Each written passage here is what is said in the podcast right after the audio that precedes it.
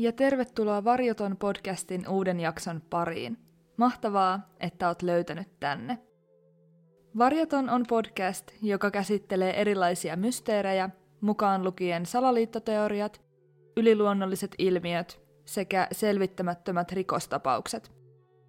Tavoitteena on ottaa mahdollisuuksien mukaan kaikki oudot, erikoiset ja jopa mahdottomaltakin tuntuvat näkökulmat huomioon nimenmukaisesti jättämättä mitään puolta varjoon. Tämän kerran jaksossa tutustutaan tapaukseen, joka on jäänyt elämään suurena mysteerinä Suomen rikoshistoriaan. Kyseessä on Tulilahden kaksoismurha. Ennen kuin mennään itse aiheen pariin, varoitan sen verran, että jakso tulee käsittelemään erittäin traagisia henkirikoksia, joten jos olet herkkä tällaisille aiheille, kannattaa pohtia, soveltuuko jakso juuri itselle. Tällainen sisältövaroitus jaksoon liittyen, sitten aiheen pariin.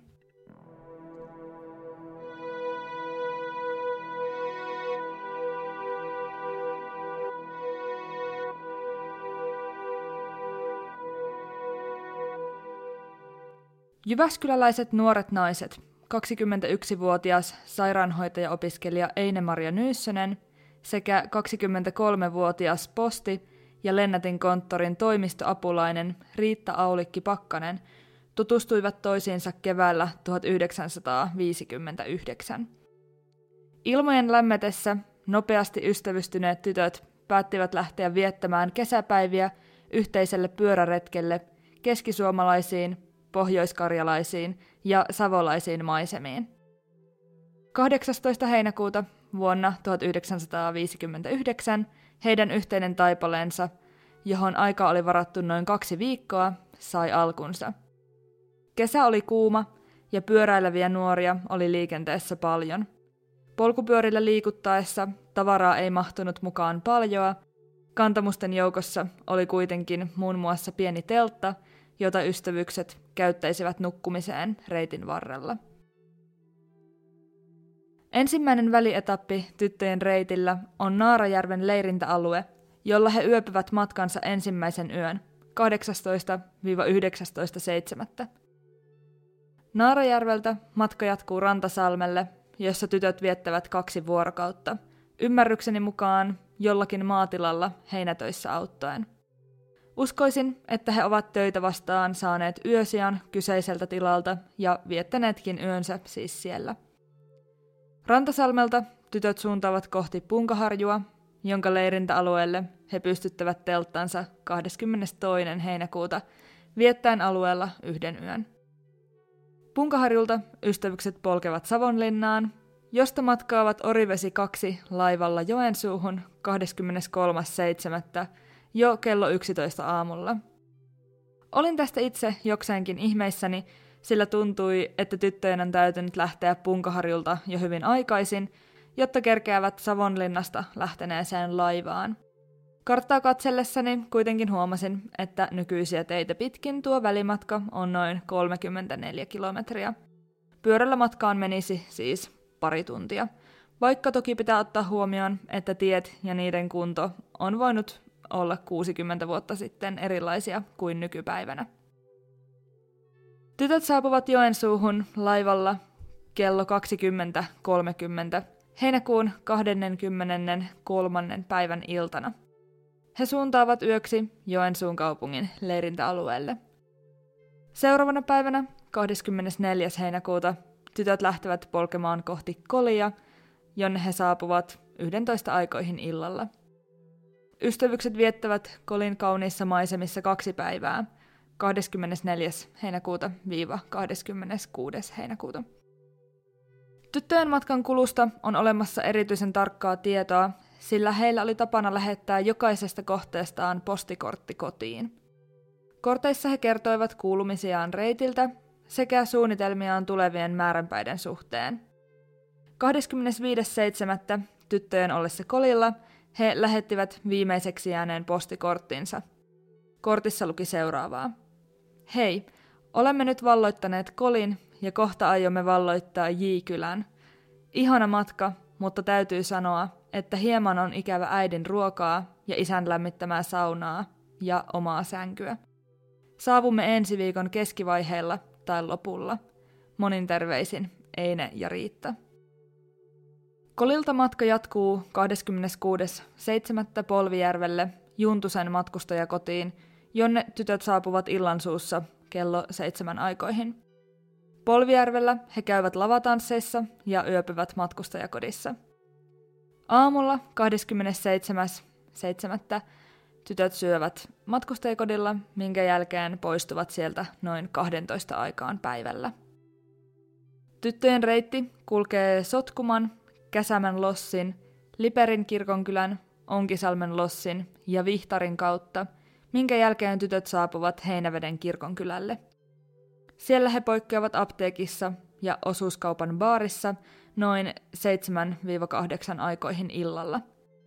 Apteekista Riitta ostaa terveyssiteen, tosiaankin ei monikkomuodossa, vaan nimenomaan yhden kappaleen. Sen hänelle myy farmasian ylioppilas, 22-vuotias Maija. Osuuskaupan baarista puolestaan Eine ostaa viinereitä, munkkeja ja maitoa. Tämän jälkeen tytöt suuntaavat kohti Tulilahden leirintäaluetta, joka jää heidän viimeiseksi kohteekseen.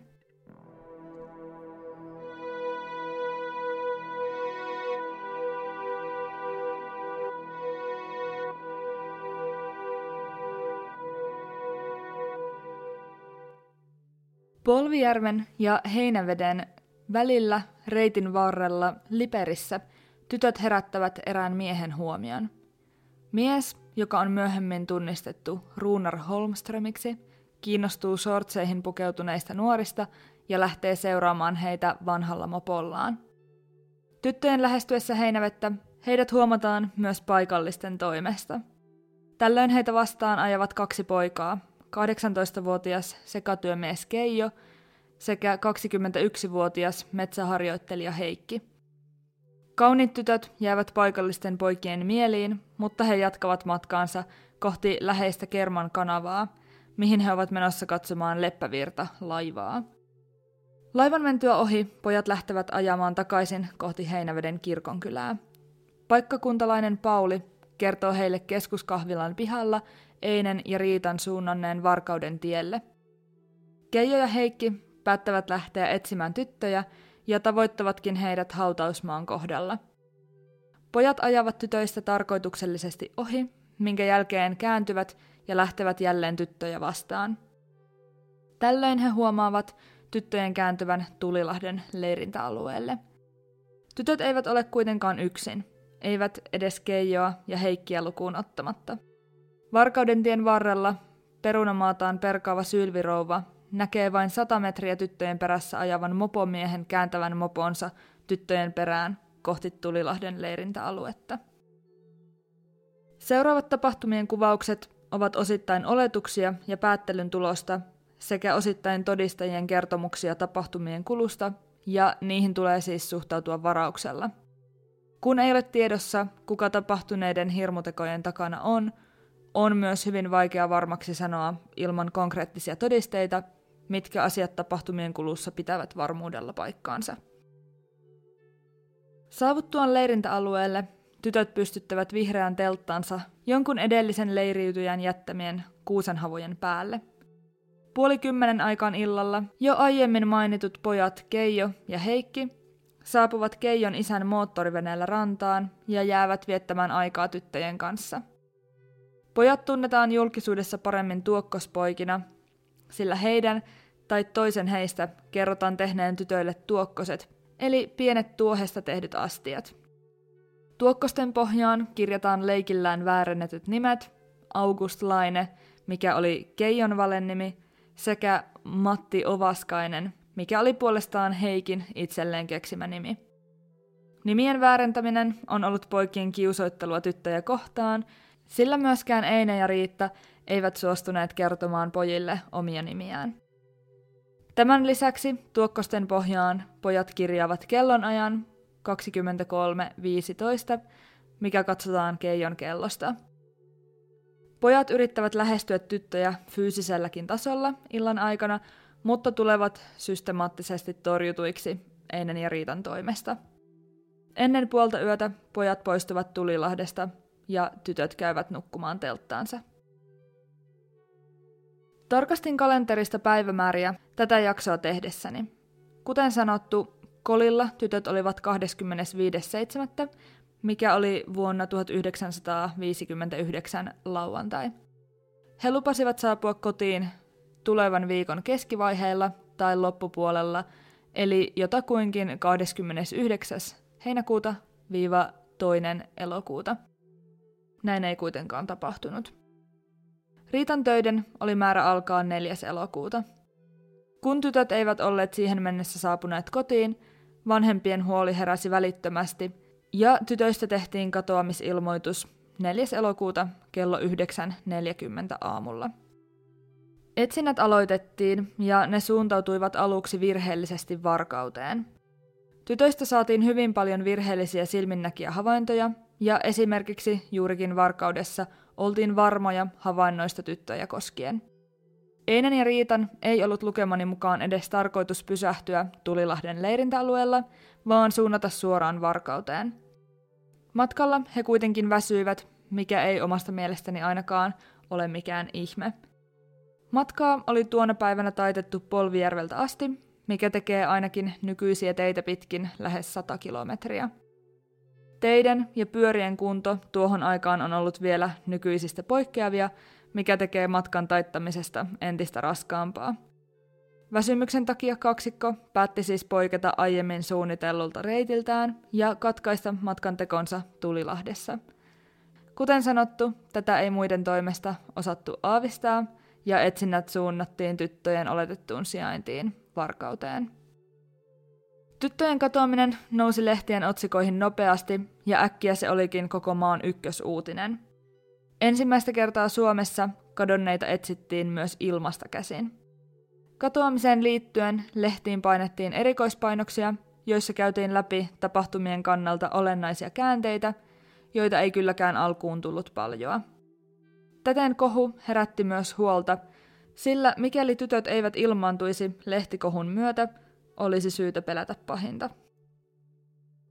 10. elokuuta, eli noin viikkoa myöhemmin katoamisilmoituksen tekemisestä, metsätöissä olleet tuokkospojat Keijo ja Heikki kuulevat radiosta tyttöjen katoamisesta ja kertovat poliiseille tyttöjen yöpyneen Tulilahden leirintäalueella.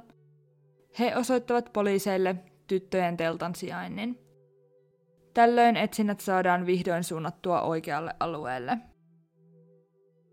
Heinäveden seurakunnan haudankaivaja, 47-vuotias Verti Ferdinand Koikkalainen, menee pienen poikansa kuusivuotiaan Ossin kanssa laskemaan kalaverkkoja Tulilahteen, kun hän huomaa, että Lahden pohjukassa olleita hänen aiemmin keräilemiään rantapuita on siirrelty.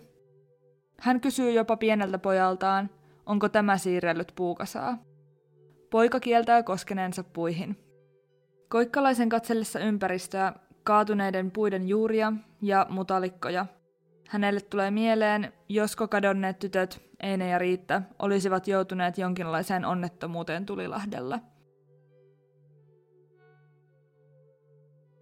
Löysin lähteistä ainoastaan ristiriitaista tietoa siitä, milloin etsinnät Tulilahdella todellisuudessa aloitettiin.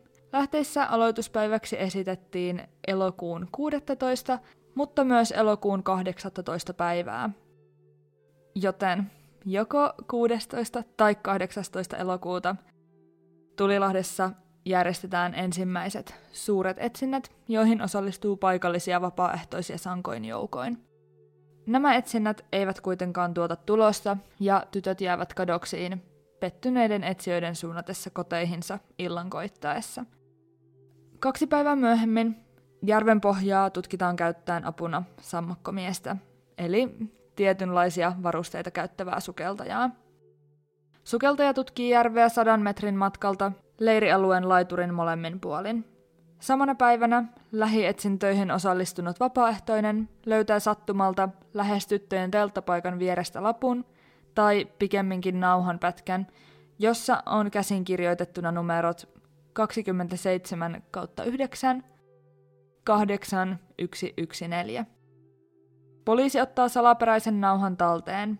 Sen mystisyys paljastuu myöhemmin nauhan osoittauduttua pesulalapuksi. 21. elokuuta vuonna 1959, eli reilun kahden viikon päästä katoamisilmoituksen tekemisestä, Savon prikaatissa palveleva Mauno Kiviaho osallistuu suuretsintöihin Tulilahdella. Hän kompastuu yllättäen ja huomaa maasta nousevan näreen olevan irtonainen. Sotilaita on ohjeistettu tunnustelemaan irtonaiselta vaikuttavia puiden taimia, minkä voisi olettaa olevan perua Kyllikkisaaren tapauksesta. Äkkiä havaitaan, että maahan on aseteltu useita kuusen ja männyn taimia, joiden päät on veistetty teräväksi. Niiden alta, turpeen ja puiden lomasta, vain muutaman kymmenen senttimetrin syvyydestä, löytyy kadonneiden naisten, Einen ja Riitan pahasti maatuneet ruumiit. Kuolinsyy on suhteellisen helposti määriteltävissä. Eineä on isketty puukolla useita kertoja, Riittaa lyöty kivellä pään seudulle. Surmahetkellä toinen tytöistä, Eine, on alasti kun taas Riitta on pukeissa. Myöhemmissä kuolinsyytutkimuksissa kuitenkin selviää, ettei tytöille oltu tehty seksuaalista väkivaltaa. Ollaan kuitenkin päätelty, että pyrkimyksiä tähän tekijällä on ollut, ja motiivi tai osa siitä on mahdollisesti ollut tyttöjen tai toisen heistä raiskaaminen.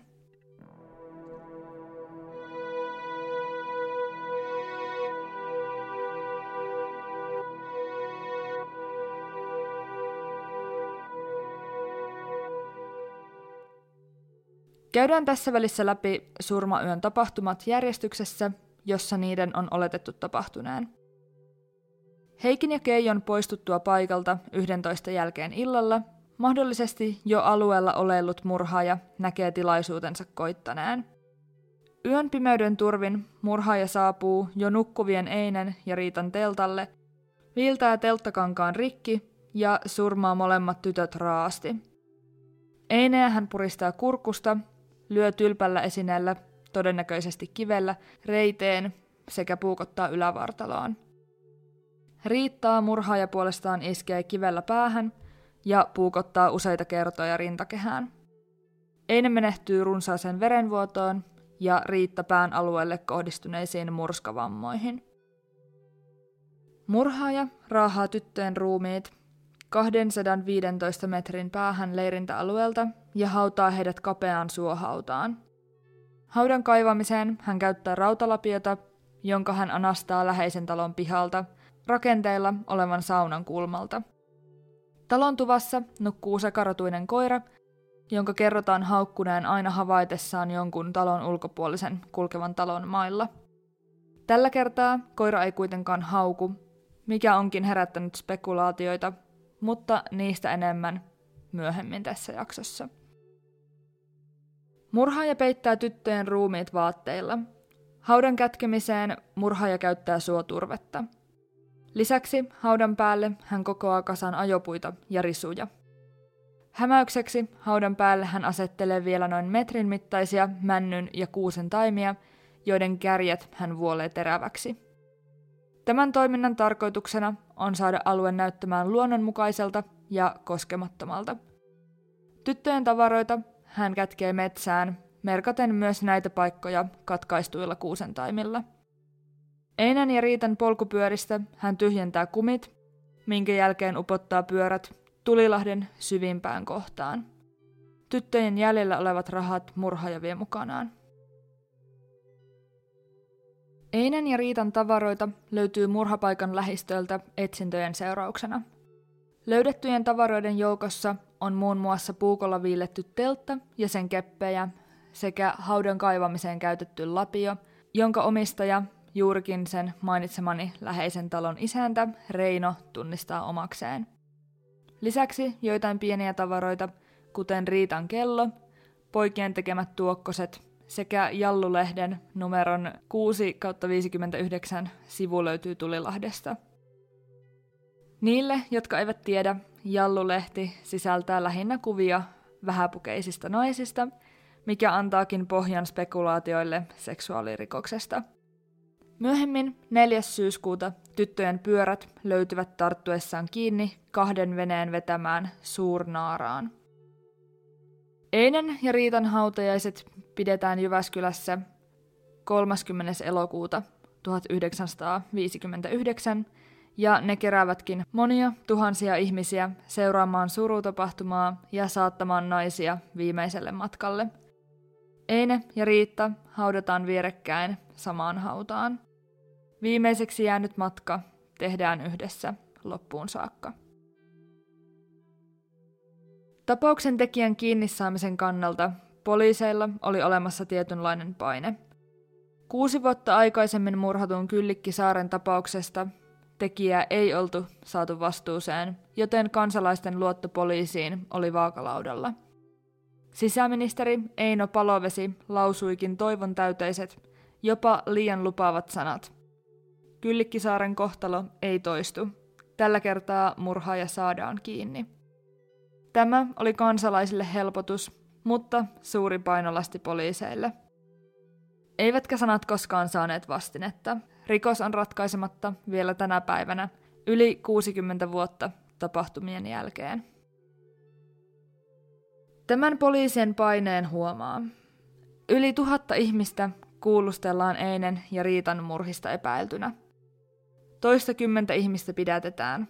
Näiden joukossa muun muassa kolme paikallista veljestä, Reino, Lauri ja Martti, jotka olivat kotoisin siitä talosta, josta haudan kaivamiseen käytetty lapio varastettiin.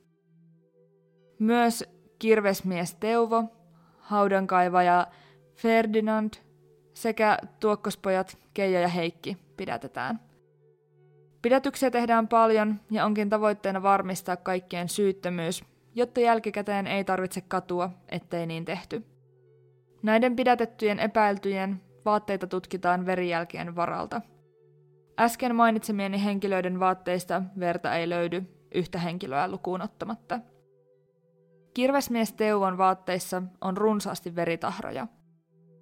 Tämän ajatellaan aluksi olevan läpimurto rikoksen tutkinnassa, mutta tutkimuksissa selviää veritahroissa olevan veren veriryhmän perusteella, että tahrojen veri kuuluu takin omistajalle, Teuvolle itselleen. Tekijää ei saada lukuisista yrityksistä huolimatta kiinni. Epäilyt vapautetaan yksi toisensa jälkeen. Yksi nimi kuitenkin nousee tutkinnassa yli muiden. Erik Runar Holmström.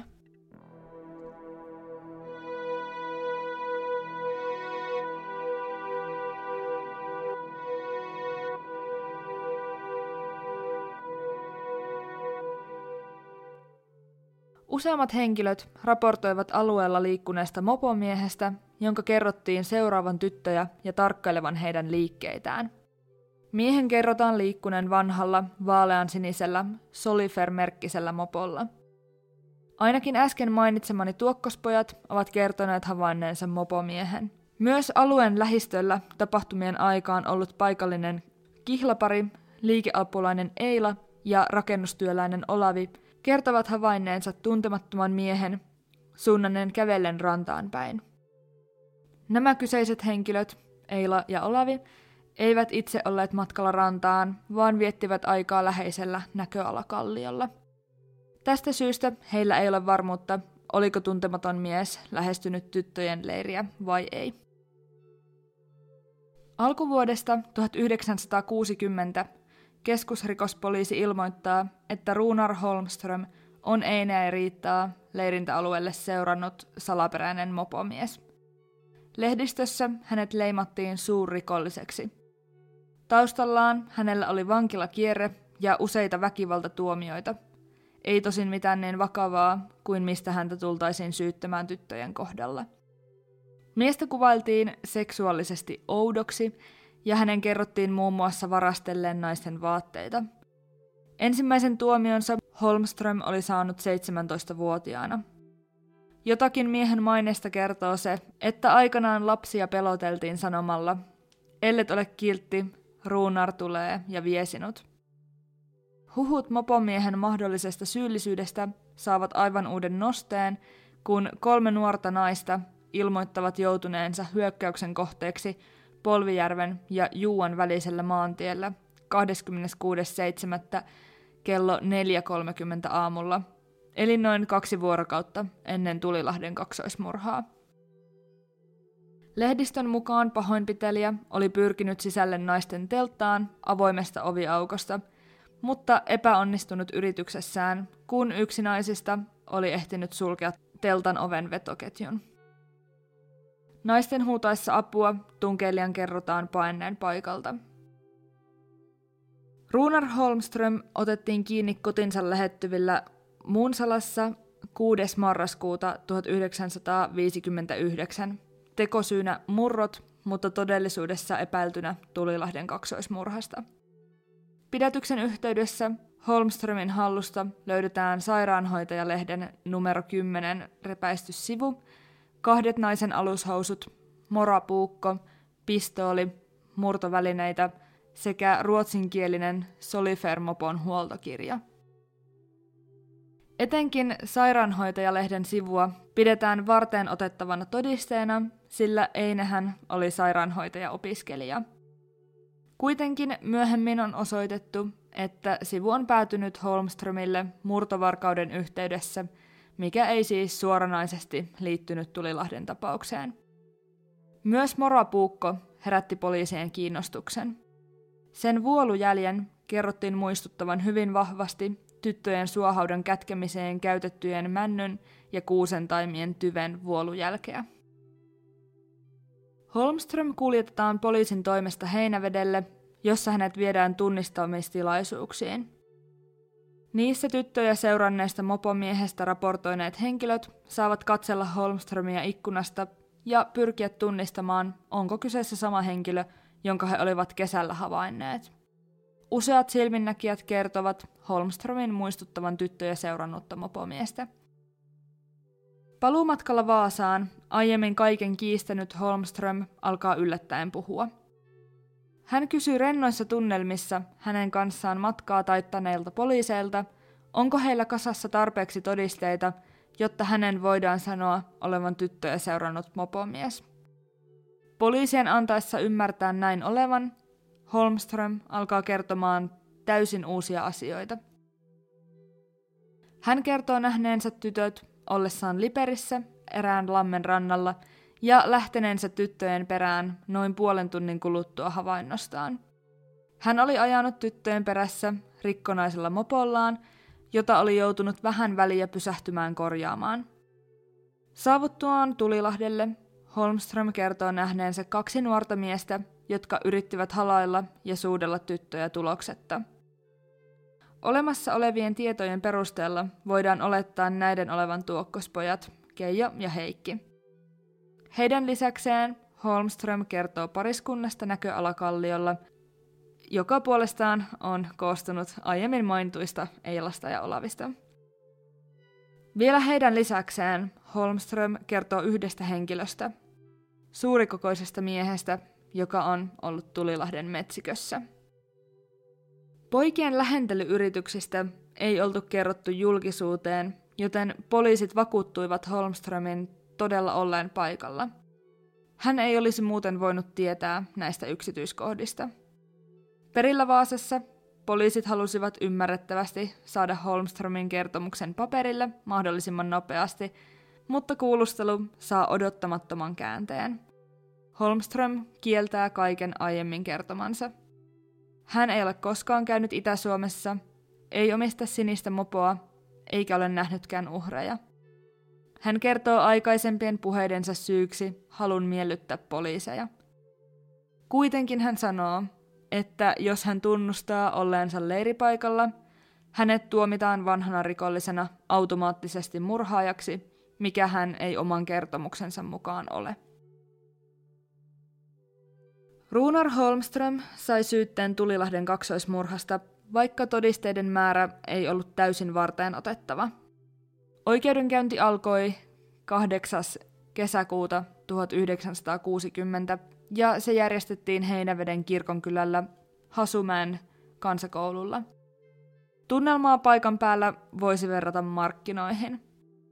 Tapaukseen liittyviä poliisin tutkimuspöytäkirjoja sekä monistettuja syytekirjelmiä sai ostaa sadan markan hintaan paikalta. Syytetty Erik Runar Holmström tuotiin paikalle jalkaraudoissa, mikä oli poikkeavaa. Näin painavat kahleet olivat harvinaiset ja ne varmasti vahvistivat Holmströmin syyllisen leimaa. Oikeudenkäynti vaati useita käsittelyitä ja se kesti todella pitkään.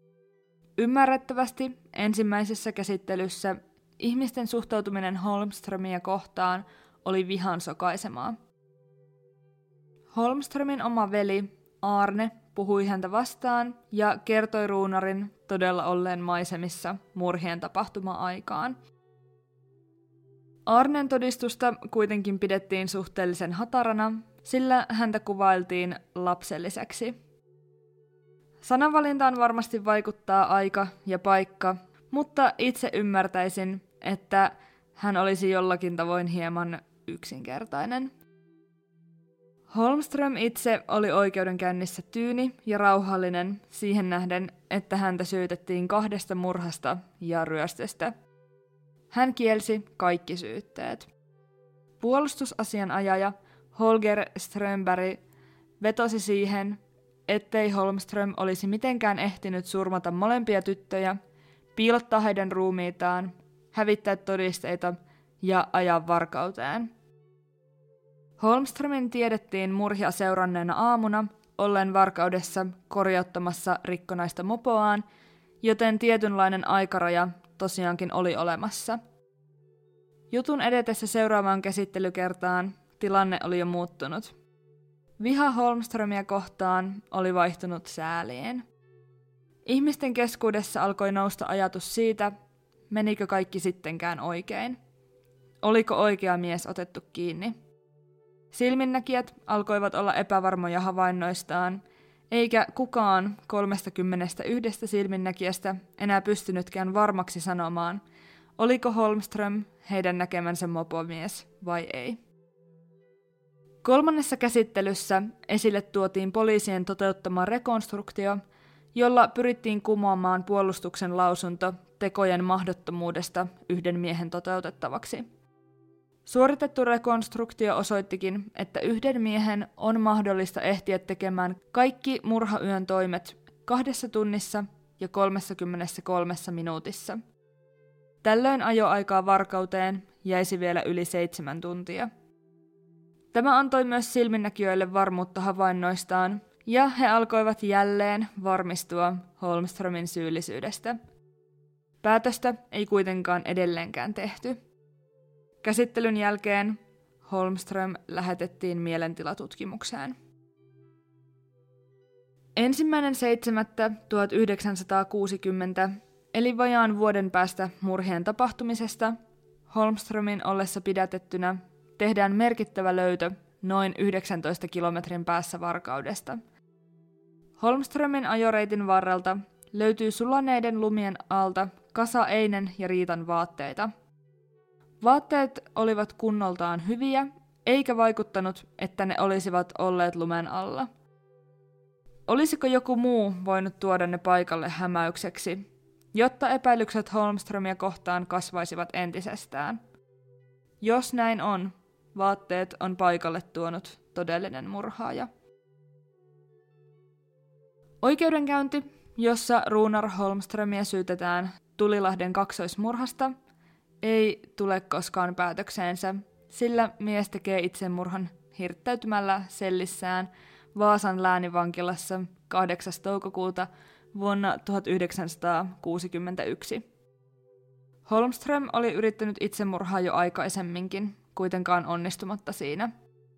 Maaliskuussa 1960, eli reilua vuotta aikaisemmin, yrittäessään samaa, hän jätti taakseen kirjeen, jossa sanoi, En ole syyllinen heinäveden murhiin, minun täytyy kuolla. Erik Runar Holmströmiä ei tuomittu syyttömäksi eikä syylliseksi.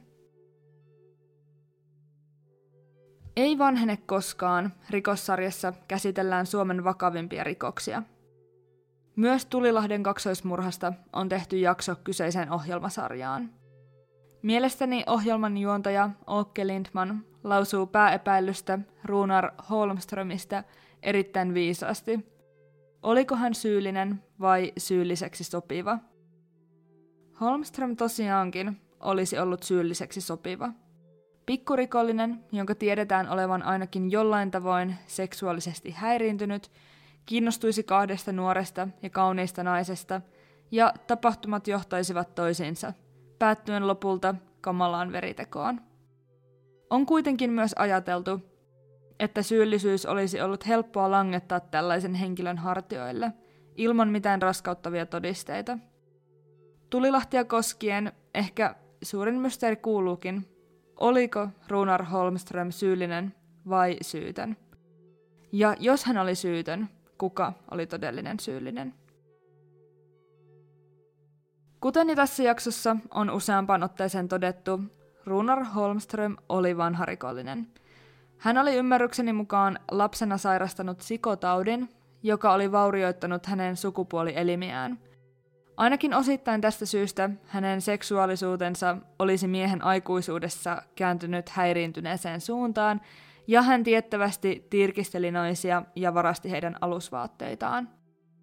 Ei varmasti olisi siis suoranainen ihme, että mies olisi kiinnostunut Einestä ja Riitasta, mutta olisiko hän kyennyt näin raakoihin tekoihin?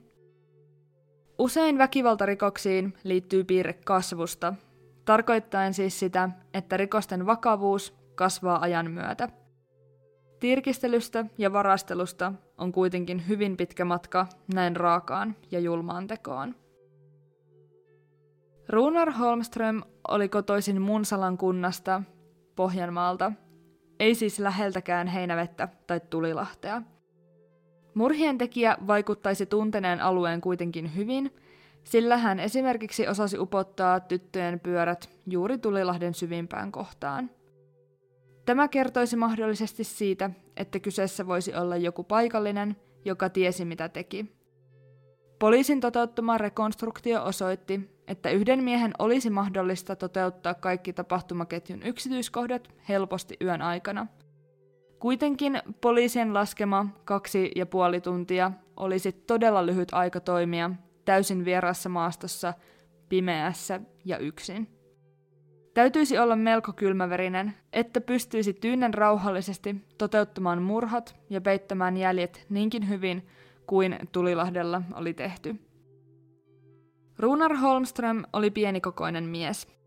Hän oli vain 164 senttimetriä pitkä, joten voisi kuvitella, ettei surmayön tapahtumien toteuttaminen, kuten kahden ruumiin raahaaminen yli 200 metrin matkan, haudan kaivaminen ja ruumiiden hävittäminen sekä pyörien upottaminen järveen olisi mikään helppo homma. Toki voin olla väärässä, mutta kun asiaa pyrin realistisesti ajattelemaan – Uskon, että tilanne aiheuttaisi hyvinkin paljon sekannusta, ja se, että kaikki sujuisi aivan vaivatta ja nopeasti, tuntuu ainakin omasta mielestäni kaikin puolin epätodennäköiseltä. Runar Holmström myönsi ollensa tyttöjä seurannut mopomies ja nähneensä heidän menevän Tulilahden leirintäalueelle. Tämän tunnustuksen kuuli neljä poliisia. Tunnustuksen voidaan olettaa olevan paikkansa pitävä, sillä Holmström tiesi asioita, joita hän ei olisi voinut tietää, ellei todella olisi ollut paikalla. Viittaan tällä nyt siis nimenomaan näiden tuokkospoikien lähentelyyrityksiin, joista ei oltu julkisuuteen kerrottu. Holmströmin hallussa olleen morapuukon jälkeä on verrattu haudan piilottamiseen käytettyihin taimiin, ja yhtäläisyyksiä vuolujeljessä on löytynyt. Mutta onko olemassa varmuutta siitä, että kyseinen puukko olisi ollut Holmströmillä jo tekohetkellä. Entä jos hän olisi löytänyt sen myöhemmin Tulilahdelta ja ottanut mukaansa? Tai mitä jos Holmström olisi nähnyt murhayön tapahtumat ja jostakin syystä ajatellut merkkaavansa paikan taimilla? Vaikka hän ei olisi itse murhin syyllistynytkään, olisi kai mahdollista, että hän pelkäsi pelkän läsnäolonsa aiheuttavan hankaluuksia. Tähän liittyen Yksi teoria, mihin törmäsin jaksoa tehdessäni, on se, että Runar Holmström todella olisi, ei enää riittää, seurannut mopomies, mutta ei kuitenkaan olisi heidän murhaajansa. Holmström olisi teorian mukaan kiinnostunut kauniista tytöistä ja lähtenyt seuraamaan heitä. Paikalla hän olisi mahdollisesti piileskellyt tyttöjen teltan lähistöllä, tarkkaillen heitä ja joko lähtenyt pois ennen murhien tapahtumista, esimerkiksi tyttöjen mentyä nukkumaan, tai vaihtoehtoisesti nähnyt kaiken. Holmström oli vanha rikollinen ja hän tiedosti sen itsekin. Mies tiesi, että jos hänet yhdistettäisiin murhapaikalle, hän leimautuisi syylliseksi. Kukaan ei uskoisi, jos hän väittäisi ollensa paikalla, mutta vain katselemassa tyttöjä. Pakko silti sanoa, että olisi vaatinut aikamoisen sattuman, että paikalle olisi samana iltana etsiytynyt kaksi epäilyttävää henkilöä. Jälleen Åke Lindmanin sanoja lainaten, sattumat ovat harvoin uskottavia, kun kyseessä on murha. Mahdotonta se toki ei ole. Tapahtumaketju ja sen aikajanan nopeus voivat antaa ymmärtää, että tekijöitä olisi mahdollisesti enemmän kuin yksi. Kahden tekijän osallisuutta onkin spekuloitu, ja teoria on saanut tuulta siipiensä alle niin sanotun yllätystodistajan lausunnon myötä. Ymmärrykseni mukaan Tulilahdella vain hieman murhien jälkeen 30. elokuuta 1959 ollut telttailija olisi kuullut hämmennystä herättävän keskustelun, joka olisi käyty kahden miehen välillä järvellä. Vettä pitkin ääni olisi kantautunut leirintäalueella olleen sivullisen korviin. Hänen mukaansa miesten keskustelussa tuli ilmi ainakin seuraavat kommentit. Eikä siihen jäänyt jotain puun juurelle. Minä peitin ne. Mennäänkö tuonne? Ei mennä, voi paukkua. Etkö sinäkin ole jo saanut tarpeeksi tällä kertaa? Tulee kestämään kauan, ennen kuin niitä osataan kaivata. Ei kai poliisi näin pian. Jättääkö keskustelu tulkinnan varaa vai ei, se on varmasti jokaisen itse pohdittava. Mutta jälleen kerran, sattuman täytyisi olla mielestäni melko suuri, että tällainen keskustelu olisi käyty juuri samassa paikassa, missä oli tapahtunut vastikään murha, ilman että siihen liittyisi jotain hämärää. Toki pitää ottaa huomioon se, että täydellistä varmuutta keskustelun käynnistä ei voida saavuttaa, sillä kaikki perustuu todistajan lausuntoon ja muistikuviin. Joka tapauksessa erittäin mielenkiintoinen yksityiskohta. Osa uskoo, että Tulilahden kaksoismurhan takana on todellisuudessa joku paikallinen tai paikalliset. Ulkopuolisen tekijän nimeäminen tuntui tässäkin tapauksessa olevan ensiarvoista, minkä voisi jopa ajatella liittyvän niin sanottuun omien poikien suojelemiseen. Jossakin lähteessä kerrotaan, että läheisen kartanon rouva olisi polttanut tapahtumien jälkeen verisiä vaatteita maillaan. Asiasta kysyttäessä hän olisi kuitannut toimintansa toteamalla tahrojen olevan todellisuudessa ruostetta. Onkin epäilty, että voisiko tekijä tai tekijät löytyä esimerkiksi tämän rouvan perheestä tai muusta läheisyydestä. Spekulaatioita jopa todistajien maksamisesta hiljaiseksi on esitetty. Yksi spekulaation kohde on ollut myös koira, jonka olenkin aiemmin tässä jaksossa jo kertalleen maininnut. Sekarotuinen vanha koira asui talossa, josta haudan kaivamiseen käytetty lapio varastettiin. Koira ei haukkunut yöllä, vaikka aina muutoin se haukkui talon maille tuleville ihmisille. Olisiko tekijä voinut olla siis koiran isäntä? Mene ja tiedä, mutta mielestäni kovinkaan raskauttavaksi todisteeksi tästä yksityiskohdasta ei ole. Ainakin osassa lähteistä sanottiin, että koira oli yön sisällä. Olisi siis ainakin käytännössä mahdollista, että nukkuva vanha koira ei olisi herännyt pihalla hiippailevaan ulkopuoliseen henkilöön. Tai miksei näin olisi voinut käydä, vaikka koira olisi ollut ulkonakin. Piha kuitenkin todennäköisesti on ollut ainakin suhteellisen suuri, sillä sen kerrotaan sisältäneen talonrakennuksen lisäksi ainakin rakenteella olevan saunan. Hyvin usein puhutaan, että kamalia tapahtumia seuraa tietynlainen esimerkiksi paikkaan sidonnainen negatiivinen karma, kylmä tunne, jonka paikassa voi aistia vielä pitkän ajan päästä. Tulilahden kaksoismurhan paikalla yliluonnollisilta asioilta ei ole vältytty. Haluankin tässä jaksossa tuoda esille tapahtumia, jotka voidaan tulkita paranormaaleiksi. Raimo Puustinen raportoi noin 60 vuotta tapahtumien jälkeen ollensa tapahtumien aikaan yhdeksänvuotias. Hän oli ollut isänsä kanssa kalastamassa, kun hänen isänsä oli havahtunut tunteeseen, kuin joku olisi ottanut häntä kiinni olkapäästä. Kääntyessään Puustisen isä ei ollut nähnyt ketään. Tilanne ei ollut hämmästyttänyt vielä silloin, mutta kun selvisi, että aivan kyseisen paikan vierään oli haudattu kaksi ruumista, tapahtuma sai uuden selkäpiitä karmivan sävyn. Ja nämä tapahtumat on siis käynyt tyttöjen murhayön jälkeen kuitenkin ennen ruumiiden löytymistä. Ja pakko sanoa, että kuulostaa kyllä omastakin mielestä aivan super karmivalta.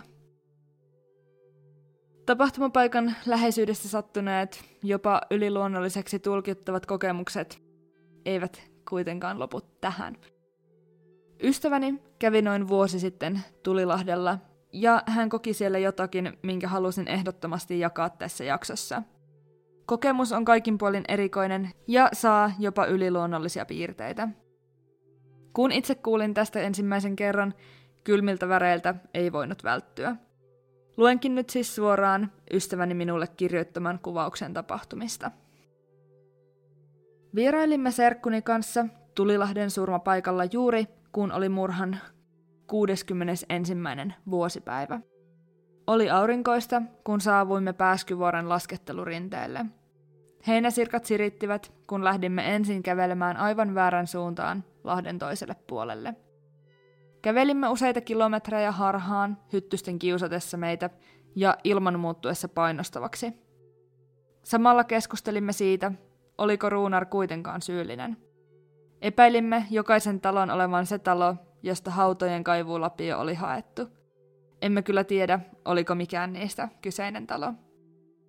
Noin 11 aikaan illalla löysimme vihdoin oikealle paikalle ja olimme siitä helpottuneita. Meidän piti vaihtaa sadettakin päällemme, koska alkoi sataa. Kävelimme mäkeä alas rantaan. Oli jo hyvin hämärää, minkä takia oli epämiellyttävää lähteä kävelemään sankkaan metsään. Mukanamme oleva koira oli vastahakoinen lähtemään polulle. Olemme innokkaita murhapodcastien kuuntelijoita ja ajattelimme reissun olevan hauskaa ajanvietettä. Kuitenkin suohaudan paikkaa lähestyessämme tunnelma oli painostava ja pelottava. Kävellessämme tuntui, että piti vilkuilla ympärillemme pimeään. Ajattelimme, että olisimme lähes murhien tapahtuma hetkellä metsässä ja ihmettelimme, kuinka murhaaja on voinut onnistua tehtävässään. Tosin maasto oli metsittynyt ajan kuluessa, ja siksi siellä oli nyt vaikeampaa kulkea. Yhtäkkiä vaatimattomat puuristit olivat edessämme. Tunnelma oli pysäyttävä ja tuntui jotenkin epäkunnioittavalta seisoa tyttöjen suohaudalla. Tämä paikka viimeistään poisti mielestämme viimeisetkin hassutukset – Mietimme, että siinä tytöt ovat olleet, ja se tuntui kylmäävältä. Oli ristiriitaista, että järvimaisema oli kaunis, mutta sillä oli niin kamala historia. Mukanamme oleva koira oli hyvin levoton ja olisi halunnut lähteä jo pois. Tunnelmaa kuvasi ehkä hyvin se, että serkkuni halusi ottaa minusta kuvan ristien kanssa, mutta minusta tuntui, etten voisi kääntää selkääni risteillä ja pimeälle metsälle – Paikka ei todellakaan kutsunut jäämään luokseen ja lähdimme. Laitoimme auton ovet lukkoon, koska se tuntui turvalliselta ja toivoimme, että tyttöjen henget jäisivät rauhaansa. Paluumatkalla auton radio ei toiminut ja se haki kanavaa säristen. Yhtäkkiä keskellä metsää radio hiljeni hetkeksi ja siitä kuului kirkas naisen nauru. Tämä sai meidät kiljahtamaan ja sulkemaan radion. Säikähdyksen jälkeen lähdimme nopeasti ajamaan pois. Totesimme, että me haluaisi palata paikalle pitkään aikaan. Myöhemmin tehdessämme tutkimusta aiheesta löysimme maininnan siitä, että läheisen kartanon rouva oli polttanut verisiä vaatteita tapahtumien jälkeen. Emme voineet olla ajattelematta, Oliko tämä rouva juuri nauranut meille radion kautta? Kiitos vielä Roosalle ja hänen serkulleen, kuin sain jakaa tämän karmivan tarinan jaksossa. Olen itsekin käynyt rikospaikalla vain muutamia päiviä ennen äskeisen kertomuksen tapahtumia. Voin samaistua paikan kuvaukseen täysin. Pohdinkin itse asiassa tätä jaksoa suunnitellessani, että menisin käymään paikalla uudestaan, sillä se on suhteellisen lähellä vanhempieni kotia. Viime vuoden vierailua muistellessani itselleni kuitenkin vahvistui tunne, että ei, sinne en halua palata.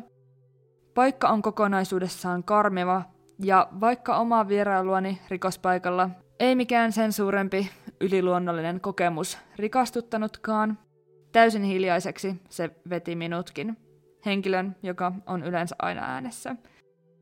Hyvin harvoin tunnen pelkoa vastaavanlaisissa paikoissa, mutta Tulilahdella minulla oli koko ajan tunne, että haluan vain pois paikalta.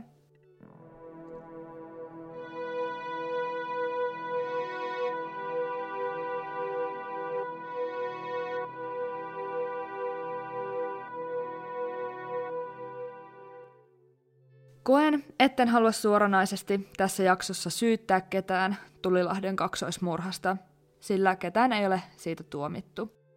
Asiaa pohdittuani olen kuitenkin itse kallistunut sille kannalle, että ehkä Runar Holmström oli enemmän syylliseksi sopiva kuin syyllinen todellisuudessa. Mutta kuten aina, tässäkin totean, mikään ei ole mahdotonta. Tämän kerran jakso alkaa lähestyä loppuaan. Kiitos todella paljon, kun kuuntelit. Jatketaan keskustelua Instagramin puolella tilillä Varjoton podcast, missä voit laittaa mulle yksityisviestiä tai kommentoida jaksoa koskevaa julkaisua. Myös sähköpostilla voi laittaa ajatuksia jaksosta, palautetta tai kehitysideoita. Olisi erittäin mielenkiintoista kuulla teidän mielipiteitänne ja ajatuksianne tätä mysteeriä koskien. Ensi kerralla mulla on aiheena joku muu mysteeri, jota käsitellään avoimesti, jättämättä mitään varjoon.